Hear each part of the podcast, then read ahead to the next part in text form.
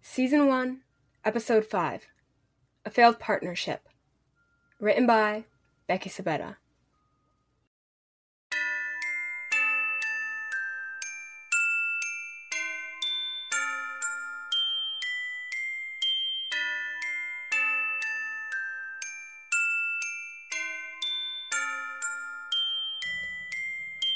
On July 14th, 2017, the world as we Earthlings knew it changed forever, though no one realized it at the time.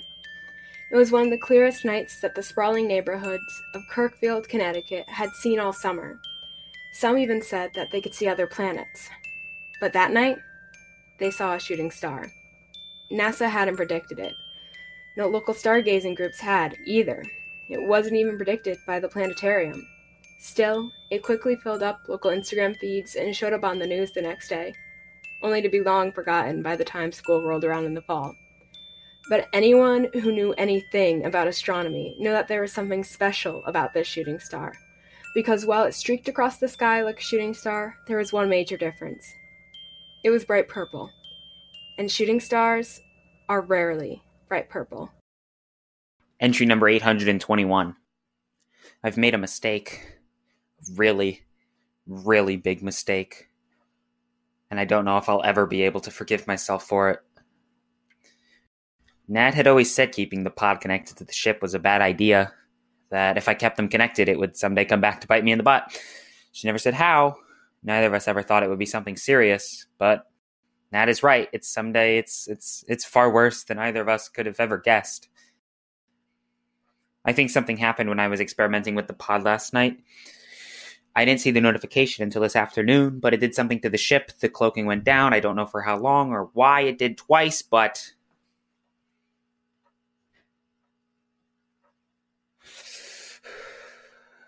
Ned and I always talked about what we do in a situation like this, but I never thought we'd have to follow through with it. It's still too soon to say for certain what happened. It might just be a false alarm, but the first chance I get, I'm severing the connection between the ship and the pod. I can't risk it happening again. September 28th, 2019. Dear Diary, I went back to the ship today. I did what I said I would. I didn't tell anyone about the ship yesterday. It felt so surreal. It felt like it couldn't possibly be true. If I said something about it, I was afraid that I would come back to find that it had only been a figment of my imagination. I. I didn't want Mom and Reem to worry. And I didn't want to scare Oliver off. The past month has been magical. We've done something outside of school every single week, and he always makes sure I don't feel alone at school. I don't want to go back to how things were before. It was still there when I went today. I was prepared this time. I brought my camera and notebook. The Polaroids are hidden in my desk, and the notebook is closed beside me. I filled more pages in there than I ever have today. I don't want to jump to conclusions. The ship is a crumbled mass of strange metal. Anything that would have helped me to determine its design has been lost. But if I go off of the way the metal is spread out around the center, it almost looks like a flying saucer. I told the story before, back when I first saw the ship, but I think I need to tell it again if I want this to feel real. Two years ago, there was a surprise shooting star. I didn't have any social media back then. I still don't. But mom had an account that she used to keep in touch with her high school and college friends through, and she told me that everyone was talking about it that night. Mom's from Kirkfield. Dad. Dad was too. But like mom, the majority of her friends stayed in this area. They saw the shooting star, too. It was a bright purple one. They all thought it was rare and special, but I. I never had a chance to think of it that way. We had just gotten a telescope a few days earlier. I had just finished setting up the telescope when I saw something out of the corner of my eye. It was the brightest, most brilliant light I had ever seen. Standing outside in front of our house that day, I got the strangest feeling that my life was about to change forever. Maybe it was the beauty of what I saw. I. I don't know. It looked like a shooting star. But I just knew that shooting stars weren't purple. We had gone to the planetarium at the end of eighth grade. I knew it couldn't be a shooting star. So I looked into the telescope. Even though it didn't seem like a shooting star, it was fast like one. The timing was just right. If I had looked any later or sooner, I wouldn't have caught a glimpse of what flew across the sky that night. It wasn't a shooting star. It was an alien spaceship. I know it was. It was on fire then. The flames were purple. I know that sounds impossible, but that's the color everyone said that the shooting star was later. As it shot across the sky, I could see the outline of a saucer past the flames. I. I thought it was my eyes playing tricks on me. But when I tried looking up what I saw online, I couldn't find anything that matched its description. I couldn't find an explanation for why I saw it so clearly. I tried asking other people about it when school started, but no one had seen what I saw that night. No one seemed to even care. I I never outright said I thought I saw it that way, but I'm sure people were able to guess. High school high school was supposed to be different. It was supposed to be my chance to start over new. I was going to fit in this time around. I was going to wear the right clothes, get the right apps, and talk to the right people. But when I saw the ship, I I don't know. It was like I found my calling. I can't describe it. I just felt like I had to figure out what I had seen that day. I wanted an explanation. But no one could give me one, so I started to make it myself. That's when I started to get serious about recording diary entries and it's when I started keeping notebooks. I've already filled two notebooks with information on astronomy and supposed alien encounters. I'm. I'm scared. I'm worried that if I tell someone about this, it'll just turn out to be a figment of my imagination. I haven't even told Reem or Mom about this, and I tell them everything. But the wreckage looks like what I saw that day. It's a flying saucer. It's just like what happened at Roswell. I I never thought I'd find something like that. Something so definitive. But this is real. I can feel it in my gut.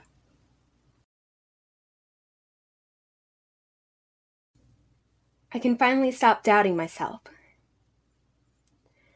The next step is going inside. All I have is the design of the ship, and even that's uncertain. If I really want to prove this to other people, and to myself, I need to find proof of whoever brought that ship here. I, need to find the alien that piloted it. I'm. I'm just afraid that the alien won't be alive. The crash looked bad, and I'm not sure how even an alien could survive something like that. But maybe aliens are tiny armored people who are used to impacts like that? No, that sounds silly, even for aliens. But there's so much I don't know. I should tell Oliver about this. I have proof. I don't have to worry about him not believing me. We we might even be able to look at the ship together. He enjoyed the trip to the planetarium. He would enjoy this too, wouldn't he? I don't know how my mom would react to this. There's no way that Reem can come to see it either. But I think it would feel less daunting if I went there with a friend. And I want that friend to be Oliver. Our arrival on Earth was anything but secretive. When I checked the reports later, it was said that a meteor came crashing through the atmosphere in a brilliant streak of light over town. If not a meteor, it was a shooting star. Most people thought of it just as that a beautiful and possibly destructive act of nature. That's what Nad and I wanted. Whenever we were asked about it, we'd say that it had to be that, that it couldn't be anything else. After all, what would it have been? We're supposed to be two normal people. We're not supposed to think that a meteor was an alien spaceship hurtling towards an unfamiliar world. But not everyone wants to be normal, and not everyone can stop themselves from thinking about the possibilities.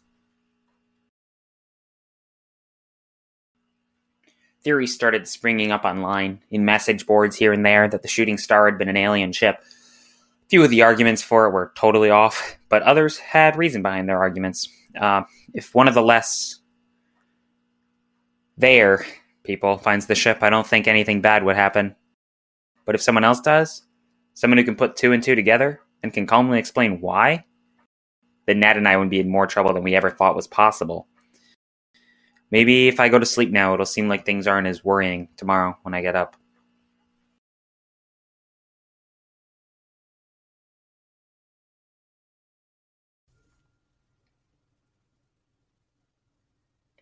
I tried calling Oliver.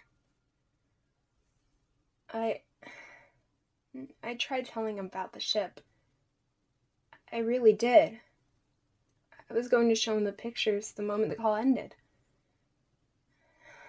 I would have run all the way to his house to show him. I would have shown him my notebook on the way to the ship.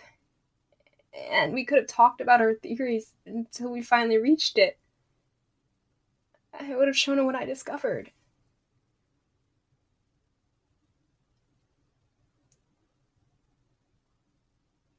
Oliver didn't want to talk. Lucy and him were doing something together, and he didn't. He didn't believe me. Oliver didn't believe me. I, I had proof this time. I could show it. It wasn't like when I saw the crash. That was just wishful thinking. This is proof. That should have made him believe me. Right? Maybe I should have brought up the ship first. I shouldn't have tried talking about seeing the crash. He must have known, should have known, but he sounded so. I don't know. Thought Oliver was different. I. I guess this is just something for me to discover. Then. I'll let Reem know about the ship after I go there again. Uh, Reem. Reem said to be careful. Mm, back when Oliver and I first went to the planetarium. He's been eager to hear everything about our friendship, but I knew he always thought it would turn out bad. I've always just thought Reem has trouble trusting other people, but